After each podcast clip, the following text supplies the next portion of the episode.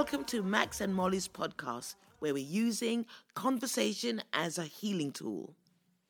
The topic that I'm going to introduce today is when you sit down with friends or family or colleagues for a meal and the rules to get you through that meal. Without surviving. Yes. Without arguing or throwing cups at each other or bits of food. Fish. Once I told fish. Okay, you did? Yeah. yeah, I think it was salmon. Yeah. So typically these are the times, sitting down for Sunday dinner, Christmas time, Thanksgiving, and all those occasions that you need to get through a wonderful time with wonderful people, but sometimes it just doesn't work. So first of all, we're going to talk about what not to do. Oh, I let you do this part because I can tell you what to do to provoke reactions. But you don't want to do. Okay. So basically, the rules is not to gossip about anybody, especially people relating to the meal and sitting around the table, or people in connection with the people who are sitting around the table. So do not talk about people. Yes, not exactly. People. Yeah. Right. Don't brag about yourself because you're going to elicit some competition from someone around the table. Don't get drunk because that way you open up your inhibitions and everything comes out. You're already telling me that I should have the dinner then. No. I don't think I can go to some of the dinners without drinking. I don't know. There are some occasion where you use the glass of wine or the bottle in some occasions as medication. To medicate yourself from the people. You try to relax. So I remember when I was younger, and I was preparing myself for these events. That was hell. So I was so under stress, and I was using then the famous glass of wine to chill, to relax. For example, I come from a background where drinking is not part of the meal usually. Oh, okay. Yeah, we're not English. We No, we don't do that. we have this habit of drinking maybe a little. Okay. So when I moved to the UK, my life has changed clearly, and when I was going back there, I was trying to relax with a glass of wine that I was drinking very fast. Oh yes, I know this fast glass of wines. Yeah. Yes, really we know eating. With no eating yet.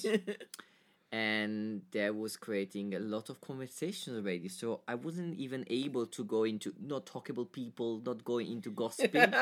And just went straight in. Yes, I was already in trouble. Yeah, exactly. I was already in trouble. So were you drinking? How come you're drinking so much now? What happened to you since you moved to London? You have been a bad guy. I'm telling you something, classical things. And yeah, the situation was going quickly down the toilet.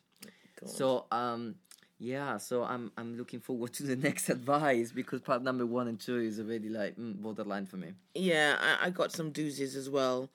People's age, because that usually, opens the door for, oh yes, they're really old or they're on their last legs or birthday stuff, politics and religion are classics. Yes. Obviously. And there's a story I'd like to tell. We had a Christmas dinner with my mother's side of the family. There are a lot of women, so we had lots of aunts, and so we sit round the table. And one aunt is very controversial, so she says out loud, "Have you got a boyfriend?" And I said, "No." "Have you got a girlfriend?" Oh, that came afterwards. But she said, "Have you got a husband?" And I said, "No." "No children?" "No." "Oh, so you're one of those." Yeah. And I'm like, everybody stopped, silent, and I was just like, "One of what?" And she bent her hand over, "One of those." I'm like, "No." She goes, "Well, why are you here then? Aren't you supposed to produce and stuff like that and get married and stuff like that?" It was in the 90s, 30s, this conversation? No, it was about 20 years ago, but still, just around the dinner table and everybody listening to the conversation, I felt so embarrassed and humiliated. Yeah. So I just never spoke the rest of the time. And everybody came over to me, "Oh, Molly, I'm so sorry, you haven't got no kids." Why you were embarrassed? Because everybody else around the table, had done the right thing, had the baby, had the husband. The right thing. House. Yeah, well, that's what I felt at that time. Of course, I feel completely differently now, But at that time, that was the markers of status, and that you were doing things that were right for the family. So you're saying that the family was deciding for you and for your mind what was right and what was wrong. Yeah, unfortunately, yes. That's how I saw it. So I was called out for being different. And, you know, that always happens around meal times, you know, the black sheep of the family gets ridiculed or something like that, you know. So it was very hard for me. And, you know, it made me spin into a spiral of, what am I doing with my life? If I haven't got these successes now, what am I doing? And, you know, it was quite a depressing time for me. Are you married now? No. Do you have a boyfriend? No. Oh, shut up. Are you one of those? No, I'm not. What is one of those? What do you think was, for her, one of those? Lesbian, she was trying to say. Lesbian has relationship. Yeah, I know, but the thing is, I don't think she could say the word. Because she had false teeth, so, you know, it was very difficult for her to say that. So it was just a sad time, because I just thought, wow, my life, I haven't got anything to show for my life. No kids, no husband, no boyfriend, you know, no relationship. So something must be wrong with me. And I did think that. I was around 24 at the time. Okay. So, you know, at that time, those were the important things to do. I remember, this was, I think, 10 years ago. I was at a Christmas dinner.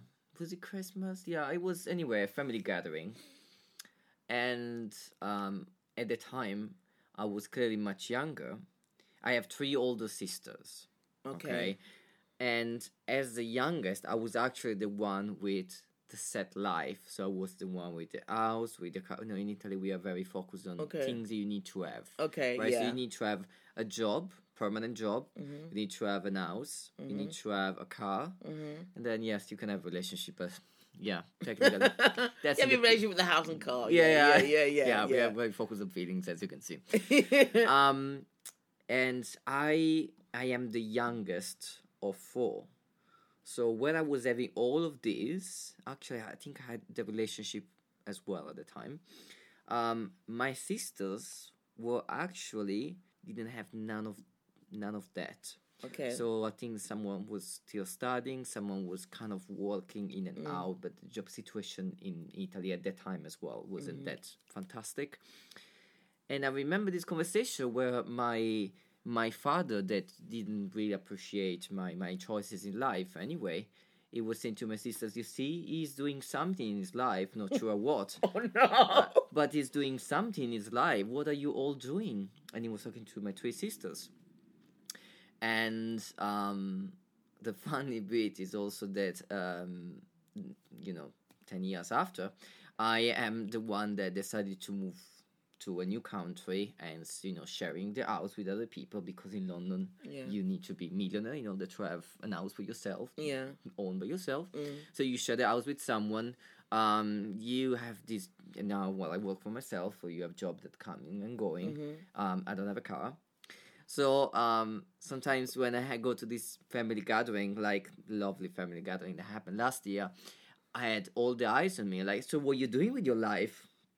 That's my favorite question. Oh my God. So, Max, what are you doing with your life? I say, well, I'm living the dream. I say, all right. So, what do you have in your life? What is stable in your life? And 10 years before, I would have answered in a very nasty way, because I was much younger and impulsive. When last year, I just smiled and I said, I feel stable as I am. But it's funny, because even if I answer as I answer, that actually affected me, because I felt, sometimes I have to admit, I'm still feeling that I'm not in the right place, I'm not doing the right thing. I'm supposed to be married with two kids, have an house and a car, and I don't have that. And even if I perfectly know what's my choice in life, sometimes I keep wondering, okay, maybe I made a mistake. So these family gatherings sometimes are very good and poisoning food for thoughts. Yeah, they can kind of bring up your insecurities. Yes. You know, especially when the questions come from an adult that you respect. Yes. You know, and, you know, that's what, you know, it's interesting, because that's why I really don't enjoy family dinners. And I often wondered why, and it's because of those unable to manage those really difficult questions where it's all eyes on you and they're basically investigating how you're running your life. Yes. And then they judge it compared to their own and what they were doing at that time. I also had an experience where I used to invite my friend round for Christmas dinner and she would get drunk and then she would tell my parents what I was doing. Oh yeah, Molly was seeing this guy. Yeah, he was really nice and And I was horrified because I didn't tell my parents all those kind of things, you know. And she was telling her all my business. And I was like, what the? You know, I didn't know what to say. So I just had to let her, you know, say what she had to say. And then I'd go to my parents and say, you know, I'm sorry, Mum, I didn't really tell you because, you know, I was really stressed and all of that kind of stuff. And that's how I handled it. Right. So did you invite the friend over again? Yeah, a couple of times, but she still did the same thing. Oh, did you learn from your mistake? Yes, I did. And okay. Then I actually we get on better now, but she was a handful. It's horrible. I think that the true point here is not really the family gathering or the friends gathering that scares us. It's more the insecurity related to what we want to show and what we don't want to show. How sure we are about our life, ourselves, and how many doubts we have. Because at the end of the day, those occasions, as you said, they are perfect to bring up all this insecurity that we have. So how should we manage that insecurity? Well, that's a difficult question. You can either avoid them and change the subject, like I know you're a master of. I am, but I'm learning from my mistakes. Or you could work on your insecurities beforehand. How? You know, well, you know what type of people are coming to the meal. You know what their personalities are like, and you can, you know, year after year, you know what kind of questions that they are going to ask you because they want to know about you. You know. On the other hand, you know, it's their natural inquisitiveness. They want to learn more about you. And if you're not volunteering the information, how else are they going to ask? Yes. How else are they going to know? If you're not personally coming up to them and say, you know, Uncle, I'm having a really bad time. You know, I went for this job and I did. They have to ask you somewhere. And it's mostly a public place to show other people that they're interested in you. And they want to look, you know, they're interested in your welfare and everything. So that's the only public place they can do it. I think that everyone has two choices. You can choose to be vulnerable and decide to bring up how you're feeling with your people. I mean, we say that our family is our family. At the end of the day, is your blood, so they will understand you. I kind of disagree with this, but I understand that it's someone's belief. Or if we are not ready to be vulnerable, because maybe we're not ready to be vulnerable with ourselves, first of all, it's very good for everyone to have a plan, to write down a long list of worries that we have in regards to this family gathering, write them all down. When you write things down, you face them in a different way. You can see on paper, in front of your eyes, what's the challenge you're facing. When you think about something, we think so fast. Okay, things are happening in our head. In a second, so many things are happening. When we write them down, we make a statement there. Okay, I have this challenge. I'm recognizing this. And we can move on from there. So I will suggest to write down a list of the challenges that you are facing, we are facing, and rate them. Let's work on them one by one. Our initial triggers around the table at meal times. For me, I know that when I was a child, we couldn't have the TV on. We had to look in our plates and eat the food, and no one talk. The only person who could talk around the table was my father to give instructions and tell us what to do. So as a child, I resented that, and all that inability to talk back and defend myself and to say something on my behalf was very suppressed inside me, and I was angry and resentful. So when you're around the dinner table again, all those issues pop up, all those old resentments.